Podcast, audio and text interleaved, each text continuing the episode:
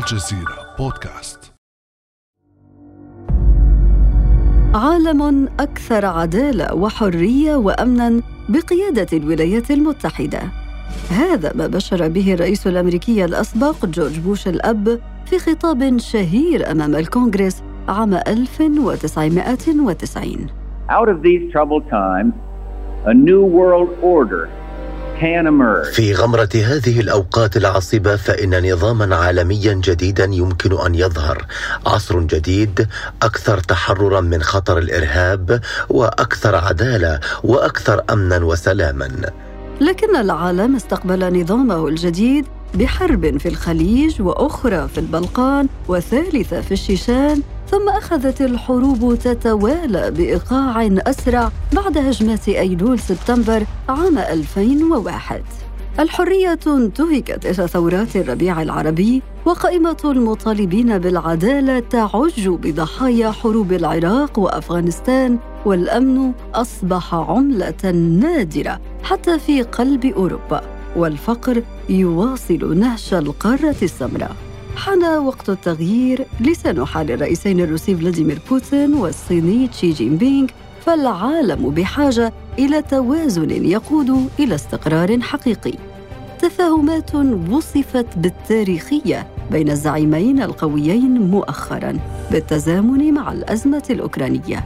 أزمة حذر الرئيس الأمريكي جو بايدن من أنها قد تقود إلى حرب عالمية ثالثة. فهل تسعى روسيا والصين بالفعل إلى نظام عالمي جديد؟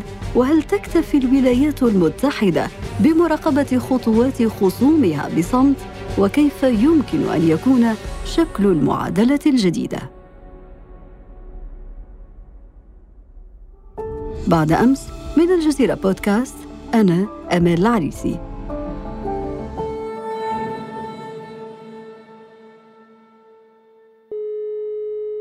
في هذه الحلقة يسعدني استضافة المفكر والكاتب الكبير منير شفيق. أهلا وسهلا بك أستاذ منير. مرحب أهلا وسهلا بك. بداية أستاذ منير خلينا نفصل المشهد الحالي المشهد الدولي الحالي ونتساءل هنا هل هو دائما كان يسير وفق نظام تقوده قوة محددة أو مجموعة قوى؟ هو القانون العام الذي يرتبط به النظام العالمي هو موازين القوى بين الدول الكبرى والموازين العامة في العالم فيأتي النظام الدولي ليترجم موازين القوى على ضوء حجم كل دولة ودورها والى آخره ويكون يعني حسم التناقضات التي لا تحسم إلا بالحرب، لذلك عادة لا يقوم النظام الدولي إلا بعد حرب عالمية. يعني إذا بنيجي لل 200 سنة الماضية أو ال 100 سنه 120 سنة الماضية، النظام الدولي الذي أخذ بهذا المعنى وبدأ يحمل هذا الاسم تشكل بعد الحرب العالمية الأولى. على ضوء نتائج هذه الحرب العالمية الأولى آه، التي خرجت منها بريطانيا وفرنسا آه، منتصرتين تشكل وضع عالمي جديد اتسم بهذه الصفات التي آه، أسفرت عنها الحرب العالمية الأولى ولكن كانت ألمانيا المهزومة فيها. قد بدأت تستعد لتغير هذا النظام الجديد الذي فرض على العالم نتيجة الحرب العالمية الأولى. لذلك مع نهاية الثلاثينات كانت آه، ألمانيا قد استعدت للتخلص من نظام عالمي اعتبر في غير مصلحتها ومضاد إلها وشنت الحرب العالمية الثانية وبدأت الحرب العالمية الثانية. الآن بعد انتهاء الحرب العالمية الثانية وعلى موازين القوى التي أسفرت عنها الحرب العالمية الثانية تشكل النظام العالمي الجديد أو اللي ساد أو اللي سموه الحرب الباردة الذي تشكل من 45 أو 46 أو بالتحديد بعد ما أطلق الاتحاد السوفيتي القنبلة النووية سنة 49 أصبح عندنا عالم القطبين اللي بدأ يعني يتشكل في ذلك الوقت. دخل العالم مرحلة جديدة عندما بدأ حلف وارسو اللي كان يضاد للحلف آه، الناتو بالانهيار لأسباب هذه لها يعني أسباب داخلية وأسباب يعني صراعية وأكمل هذا الانهيار بانهيار الاتحاد السوفيتي وتشكل نظام عالمي جديد الذي عبر عنه بوش اللي هو بده يعمل عالم من نوع آخر وبدأ يحكي فيه اللي هو أحادية القطبية الأمريكية للعالم. ولا زال هذا النظام الأحادي مستمرا إلى حدود هذه اللحظة. أستاذ منير خليني أسألك هنا عن واقع الهيمنة الأمريكية. هل ما زالت هذه الهيمنة بنفس الوهج بنفس القوة كما بدأت في التسعينات؟ هو في الحقيقة بس بدي أبدي ملاحظة صغيرة على هذه إنه كان الحديث عن أحادي إنه في نظام جديد حيتشكل وإن دخلنا في عالم الديمقراطية لإنه انتهى التاريخ حتى زي ما قال يوكوهاما وبقية الآخرين إنه الآن خلص الغرب حكم العالم وأمريكا هي تنفرد بحكم العالم، أنا في الحقيقة منذ ذلك الوقت يعني كان رأيي إنه غير صحيح هذا التقدير ومش راح يصير نظام أحادي القطبية لسبب وحيد أساسي وهو أنه عندما كان القطبان القطبان السوفيتي والأمريكي تقريبا مسيطرين على العالم تقريبا بقول مش سيطرة كاملة في ذلك الوقت بتلك المرحلة كان العالم فيه فوضى ويفلت فلتت منه الصين فلتت منه عدة دول حركات التحرير إلى آخره. ولذلك بتصور إقامة نظام أحادي القطبية كان غير ممكن لأنه أمريكا لا تستطيع أن تضبط العالم لوحدها يعني ميزان القوى الذي تشكل بعد انهيار الاتحاد السوفيتي لا يسمح لأمريكا أنها هي تتحكم في العالم لكن في الظاهر بدأ إنه أمريكا فعلا بديت أقوى دولة وكل الدول بدأوا يتعاملوا معها بهذه الطريقة. لكن واقعيا أنا بتقديري إنه الولايات المتحدة ارتكبت آه، خطأين استراتيجيين خلال التسعينات وهي بهذا الوضع. الخطأ الأول أنه هي تركت روسيا يعني اللي آه، اعتبرتها أنها انهارت وإلى آخره وما انتبهت لمجيء بوتين بعدين. والناحية الثانية أن تركت الصين أنه خلص راح يصير مصيرها زي مصير أوروبا الشرقية وبالتالي ما فع ما عاد في هناك دول ممكن تنافس أمريكا أمريكا. لكن اللي حدث إيش؟ أنه هذه الاستراتيجية كانت خاطئة أنه لما أجا آه، بوتين وبدأ يعيد بناء روسيا يعني من ال 2000 خلينا نقول لحتى 2010 أمريكا كانت مطمئنة وبالعكس لأنها كانت مشغولة بالشرق الأوسط بالحروب اللي كانت قامت فيها آه، آه، إدارة جورج دبليو بوش أو المحافظون الجدد واللي بداوا بدهم يعسكروا العالم ويفرضوا قوتهم العسكرية. تركوا بوتين يعيد بناء الدولة الروسية لتتحول إلى دولة كبرى خصوصا إنه آه، معتبر هزيمة لروسيا ما ممكن تسجيله هزيمة كاملة ما دامت روسيا تمتلك الصواريخ والقنابل النووية التي تواجه ما لدى أمريكا والتي يمكن أن تدمر العالم هذه ما ما أخذوها من روسيا يعني هذا الخطأ الاستراتيجي الذي تحدثت عنه أستاذ منير هل أضعف برأيك مكانة الولايات المتحدة الأمريكية باعتبارها المهيمنة اليوم على العالم؟ طبعا لأنه شوفي أنا أول شيء خطأ بعتبره خطأ حميد بالنسبة لنا م. يعني لمصلحتنا. أنا بحكي إيه خطأ استراتيجي بالنسبة لأمريكا. هلأ إذا شفت أنت من 2010 تحولت روسيا مرة أخرى إلى دولة كبرى متماسكة مش منهارة م. مش متفسخة زي مرحلة آه، يلتسن. والصين خلال العشر سنوات هذه أصبحت عملاق اقتصادي كبير وتطورت. وهي مرتاحة وأمريكا مشغولة بحروبها في الشرق الأوسط. يعني نسيوا أنه في روسيا ونسيوا أنه في الصين. فجأة يعني خلينا نقول من 2010 إلى الآن تبين إنه في العالم في تعدد قطبية. علما إنه أنا كنت أحكي عن تعدد القطبية من ال 94 95 وفي هناك تصريحات كان لشيراك وبعض الأوروبيين أنه في تعدد قطبي لأنه إيش الفرق بين قطب واحد تعدد قطبية؟ يعني قطب واحد بيتحكم في العالم. تعدد قطبية يعني الدول الكبرى المهمة في العالم مثل أوروبا. إلها مصالح كمان. ما بتقدر تقول لأمريكا أنت بتقرري شو مصالحي وشو حجمي في هذا العالم وشو الدور اللي أنا بقدر ألعبه في هذا العالم. يعني أنت أستاذ منير ترى أن العالم اليوم هو على وشك أن يتشكل من أقطاب متعددة وفي مقدمتها الصين روسيا والولايات المتحدة الأمريكية رغم ما تراه أنت من تراجع؟ تمام اللي صار إنه صار في هناك تعدد قطبية واقعية موازين قوى جديدة واللي بنرجع للفكرة الأساسية إنه إذا تغيرت موازين القوى بده يتغير النظام الدولي على ضوءها. هلا صار في عنا إحنا مش بس روسيا والصين. انتبهي لسه اليابان لازم تعتبر قطب دولي أوروبا قطب دولي الهند قطب دولي. أيضا في أقطاب إقليمية ذات شأن ما عادت يعني دول تابعة هكذا مثل إيران ومثل تركيا في المعادلات الإقليمية جنوب إفريقيا مثلا.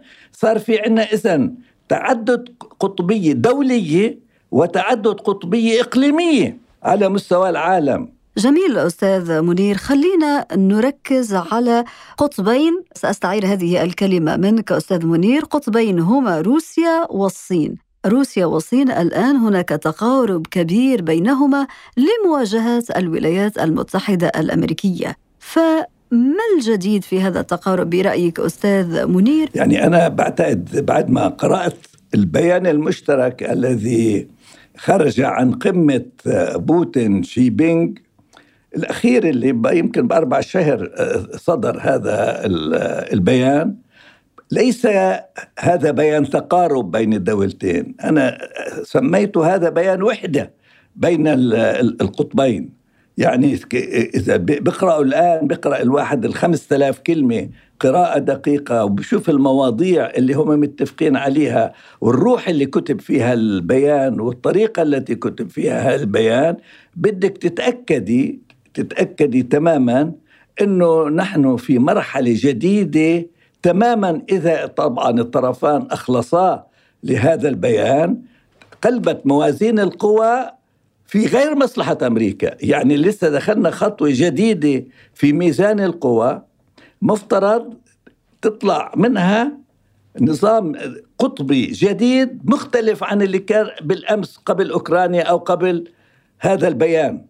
وأنا بعطي له أهمية كبرى لأنه الآن عندما تقولي أنه الدولتين مش تقاربتا عمليا توحدتا في الموقف طيب هذه الوحدة التي تتحدث عنها أستاذ منير هل هي قادرة أنه تفرض على روسيا والصين أنهم يتجاوزوا خلافاتهم؟ ويعني هناك حديث في السابق أنت تتحدث أستاذ منير عن وحدة هناك مراقبين آخرين يتحدثون عن زواج مصلحة أنا بالتأكيد أنا نفسي وأنا أقرأ ما كنتش قادر أصدق أنه هذا عم بحدث صح. يعني معه حق اللي بقول إنه لا يعني ما ينتبه له لكن هذا واقع. أنا بدي أحترم هذا الواقع. يعني أنا ما بقدر في بين عيني اللي عم بال أقرأ وأشوفه وأغلب فكرتي السابقة إنه كل بلد منهم بغني على ليلاه له إستراتيجيته بهمه مصلحته. هذا صحيح. ولكن اللي حدث بقراءة هذا البيان صار في ما يشبه الوحدة. وهذه بتقلب ميزان القوى قلب كامل لأنه خذي من ناحية عسكرية مثلا أمريكا موازية لروسيا من ناحية عسكرية لأن الطرفان لأن الطرفين لا يستطيعان يعني أن يدخلا في حرب لأنه عندهم أسلحة تدميرية ضخمة. كذلك بين الصين وروسيا فيش أحد روس الصين وأمريكا فيش أحدهما بيستطيع ينتصر على الآخر عسكريا. لكن إذا جمعت قوة روسيا وقوة الصين مع سوا مقابل أمريكا إذا كل واحدة توازي أمريكا واثنين اجتمعوا أصبح في رجحان بالقوة العسكرية والتكنولوجية بما فيها الذكاء الصناعي على أمريكا. اضيفي عنصر آخر ما عرفوا النظام السابق هو نظام القطبين إنه في الصين من ناحية اقتصادية ومن ناحية تكنولوجية وعلمية ومن ناحية القدرات المالية أيضا أصبحت موازية لأمريكا وتكاد تتفوق عليها. هذا المتغير أيضا في غير مصلحة أمريكا والغرب إنه أيضا من ناحية اقتصادية يعني خدي هلأ الآن واحدة من الأسباب باعتقادي لخروج هذا النوع من الاتفاق الكبير أو الوحدة إنه في أوكرانيا نرجع لأوكرانيا الأمريكان قالوا للروس بدكم تهاجموا أنتم أوكرانيا تفضلوا هاجموها لكن إحنا حنضع عليكم عقوبات قصوى لا تحتملونها. هلأ الآن العقوبات القصوى لما راحت أم آه راح بوتين على الصين وعملوا هذا الاتفاق الصين أكيد قالت له أنا ما تهتل هم العقوبات إيش بده يصير عندك خسائر؟ أنا بعوضها. شوفي هون ولذلك ارتفع ارتفعت الحرارة في أوكرانيا والآن الروس أيضا ميزانهم في القوة تحسن عن ما بداية الأزمة الأوكرانية. من هنا بدنا نتوقع ما سيسفر عنه هذا الصراع في أوكرانيا. نشوء معادلة أو تعكس أو سيعكس ميزان قوى جديد في العالم. على ضوءه سوف يطالب بتشكيل نظام عالمي يواجه أو يستجيب لهذا المتغير اللي هو ارتفاع دور الصين وروسيا معا والصين اولا الحقيقة في إعادة بناء النظام الدولي الجديد.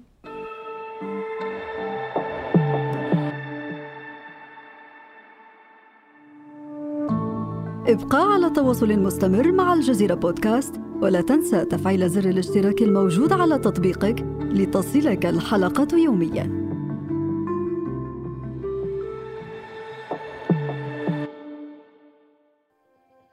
حقيقة هذا البيان الذي يتحدث عنه أستاذ منير بين روسيا والصين على خلفية الأزمة الأوكرانية تاريخي كما وصفه المراقبون ومؤثر وله تداعيات وله ما بعد كما قلت أنت أستاذ منير. ولكن الحقيقة أن بوتين كشر عن أنيابه. إن صح القول منذ عام 2007 ضد النظام العالمي أحادي القطب وأعلن بداية التوترات بين روسيا والغرب اللي هي مستمرة إلى الآن وربما أشعلت فتيلها أكثر الأزمة الأوكرانية لنستمع إلى هذا المقطع من خطاب الرئيس الروسي في مؤتمر ميونخ للأمن عام 2007 Однако, что же такое однополярный мир?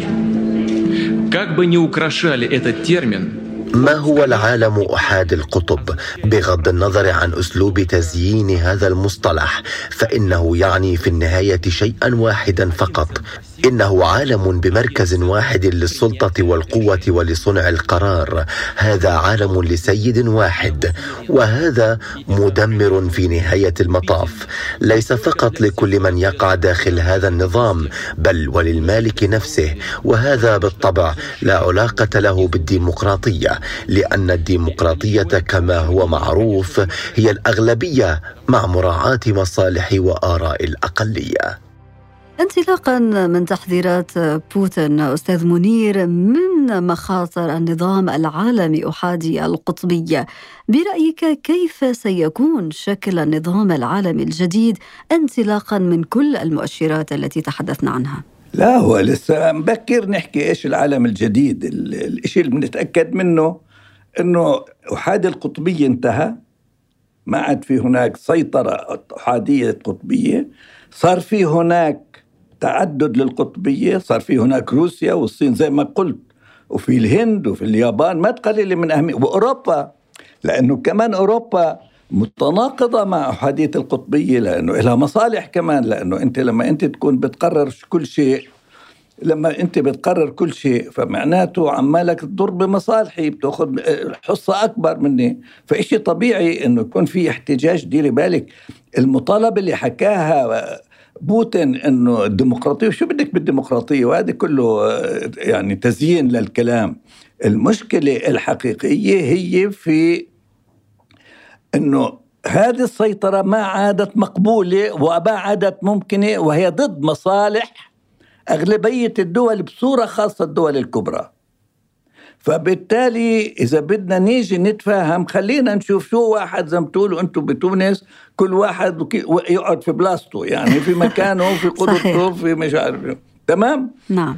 لذلك هذا التقدير اللي أنا بحكيه على الوضع وهالموقف أنا بحترم كل اللي بيقللوا من أهمية اللي صار في فيما يتعلق بالبيان المشترك هذا يعني بقدر موقفهم لأنه هذا شيء جديد ما صار. وأكثر من هيك الصين مثلا اللي وقعت على هذا البيان شو كان اهتمامها في أوكرانيا قبل البيان؟ أنه إحنا بتأيد روسيا معها عموما ولكن ما كانت تلتزم لروسيا إن هي مستعدة تمشي معها لآخر الشوط وإنه هي تحميها من كل ما الأضرار اللي ممكن تتشكل على ضوء العقوبات. الصين كانت شو سياستها؟ إنه أنا بتواجه مع أمريكا. مواجهة حارة جدا إذا قربت أمريكا على تايوان أو على بحر الصين. أما في أي مكان في العالم أنا ما إلي دعوة. وبتلاحظي إنه الصين لحد هذا البيان ما كانت تهتم أن تدخل في صراع مع أمريكا أو مواجهة في أي قضية دولية خارج حدود الصين وبحر آه، تايوان بحر آه، الصين. الآن بهذا البيان وزير الخارجية الصيني في ميونخ اللي هو قبل يومين أعلن إنه بقول للأوروبيين انسوا للغرب انسوا موضوع الناتو. أوف صار مهتم إنه انتهى أمره لازم تنسوه هذا الناتو وتتخ... الناتو وتتخلوا عنه. يعني صارت الصين من دولة لا تتدخل فيما هو خارج حدودها وما يعنيها مباشرة إلى أن تصبح جزءا من الصراع حول أوكرانيا الآن. هذا تطور خطير في الموقف الصيني كمان الموقف الصيني الذي كما ذكرت اعتدنا أنها تنتهج استراتيجية عدم التدخل هلا تدخلت هلا آه. دخلت على يعني التدخل. هذا المنعرج الذي تراه في الموقف الصيني كيف يمكن أن تتعامل معه الولايات المتحدة الأمريكية والغرب عموما إزاء هذا التحول نحن الآن نتحدث طبعا وفق رأيك أستاذ منير عن وحدة بين دول عظمى الصين وروسيا في الحقيقة في الحقيقة هذه العلاقة بين روسيا والصين مفروض تقلق أمريكا مفروض تقلق أمريكا وما تعطيها يعني فرصة إلا أن تقاومه لأنه هذا بيعني بالنسبة للغرب تغيير جوهري في ميزان القوى. ولذلك اللي أنا بدي يعني أركز عليه هون أنه إحنا الآن دخلنا في مرحلة لسه كثير من الناس مش مستوعبة. حتى أمريكا أنا برأيي حتى هذه اللحظة بدها تخط استراتيجية جديدة على ضوء هذا التحالف الجديد أو هذه العلاقة الجديدة الصينية الروسية. ولذلك يعني طبعا هلا في ناس جنب بيقولوا ما معطين أهمية كافية لهذا الموضوع الروسي الصيني اعتبار بالنهاية كل دولة بتفكر في مصالحها وما حدا بيشتغل مع الثاني من قلب الرب وإلى آخره. لكن أنا أنتم بصفتكم يعني بتشتغلوا بالتحليل السياسي وبهمكم تقدير الموقف. لما بتسمعوا وجهتين نظر متناقضات وكل وجهة نظر لا شك عندها حيثيات بتقدمها وحجج قوية لازم تقولوا له المية بتكذب الغطاس. إيش بمعنى؟ صحيح. إنه التطورات القادمة هي اللي بتأكد إنه هذا التحليل صح أو هذاك التحليل صح. هذا ما له علاقة بالموقف. أنت قد تحبين أمريكا أو قد تبغضين أمريكا. تحبين الصين أو تكوني بعيدين عن الصين بعيدة عن الصين. ولكن عندما تقول إن الصين صارت هكذا وأمريكا صارت أضعف ما أنت في تطورات قادمة. فلذلك أنا يعني خلينا نقول كيف ستسفر هذه المعارك؟ عن أي شيء ستسفر هذه المعارك المتعددة؟ هذه الصراعات المتعددة خلال العشر سنوات القادمة هي التي ستعيد تشكيل موازين القوى بين الدول الكبرى بالنسبة لدور كل طرف وحصته وقديش حجمها وقديش آه، دوره بده يكون فيها. بهذا اللي راح يطلع بالتالي هذا لسه مش مرئي تماما. يعني أنا ما بقدر أقول إنه المستقبل للصين نقطة على السطر مع إنه في كثيرين الآن عم بيشوفوا الصورة هيك إنه لأنه لما دولة كبرى بتبدأ تنحدر مثل أمريكا أو الإمبراطوريات بكل التجارب مش سهل تعود ترجع. بتضل تنحدر. وإذا قدرت توقف عند نقطة معينة بكون برافو عليها. عرفت كيف؟ وطبعا والصاعدة لأن خلص بتصعد وبتسيطر وبيجي دورها بعدين. فخلينا نقول إحنا إنه الوضع اللي إحنا فيه في المدى المنظور لعشر سنوات حيضل هيك وي يعني التنازع. لا أمريكا حتطلع من الساحة بهالخلال العشر سنوات القادمة ولا أمريكا الصين حتسيطر على العالم خلال العشر سنوات القادمة. هلأ إذا بده الواحد يحلم لبعد 20 سنة 30 سنة 50 سنة أنا بعتقد انتهت مرحلة سيطرة الغرب على العالم. انتهت 100% هذه متأكد منها أنه ما عاد الغرب قادر يسيطر على العالم ويعيد تشكيله كما يريد. الآن صار له منافسة قوية صار في عالم آخر. خصوصا انتبه لهي النقطة. إذا استطاعت الصين وروسيا ودول شنغهاي تحرر العالم من سيطرة الدولار.